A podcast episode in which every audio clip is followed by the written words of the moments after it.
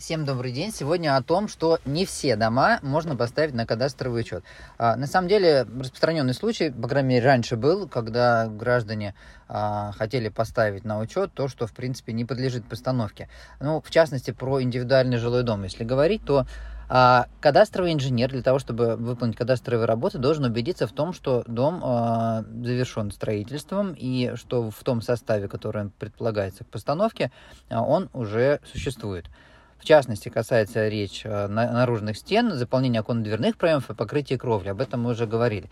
Однако нужно понимать, что не все дома э, таковыми являются, и не все дома, и не все объекты могут быть поставлены на учет как индивидуальный жилой дом, потому что есть определенные документы, в частности, а, СНИП, ну, ныне это называется свод СП, свод правил в строительстве, а, примительно к жилым домам а, он так называется, жилые дома одноквартирные, свод правил строительства. Там номер длинный, я не буду тут говорить.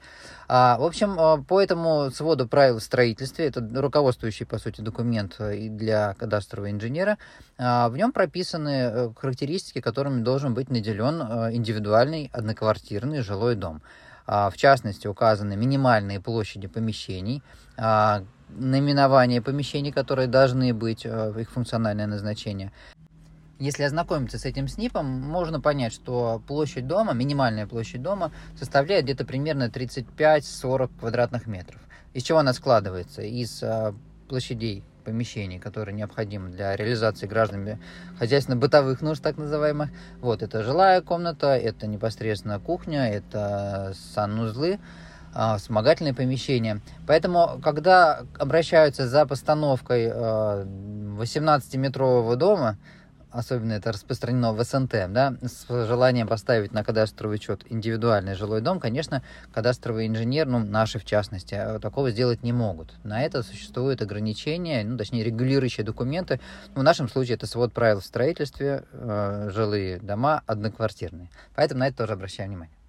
Вот. Второй момент, кстати, который хотел сегодня сказать, э, почему после постановки кадастровая стоимость э, не присвоена. Э, на самом деле, э, кадастровая выписка, которую выдают после регистрации дома, она в действительности себе в большинстве случаев не содержит сведения по кадастровой стоимости. Прочерки стоят.